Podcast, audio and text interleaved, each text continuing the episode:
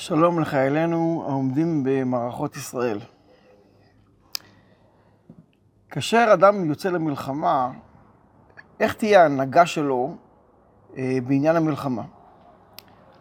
הרמב"ם כותב, כאשר חייל יוצא למלחמה, יישען על מקווה ישראל ומושיעו בעת צרה.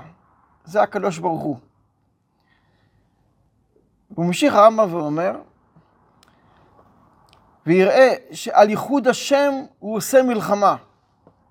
דהיינו, אדם צריך לראות שהמלחמה שהוא עושה זה לא מלחמה פרטית, וגם לא רק מלחמה על עם ישראל ועל ארץ ישראל, זה בעצם מלחמה על ייחוד השם. אדם צריך לראות שכאילו הצו שמונה שהוא קיבל, הקדוש ברוך הוא חתום עליו, והוא בעצם יוצא כשליח להילחם בשם השם. ועל כך הוא נשען. אדם נשען שאומר, אני עושה כרגע שליחות השם לפרסם שם שמיים, כי, קדש, כי כאשר עם ישראל מנצחים במלחמה, שם שמיים מתגדל ומתקדש. וזו הנקודה החזקה והבסיסית, שאדם יכול להישען ולבטוח בקדוש ברוך הוא שיציל אותו מכל צרה, כיוון שהוא הולך בשליחותו למלחמה.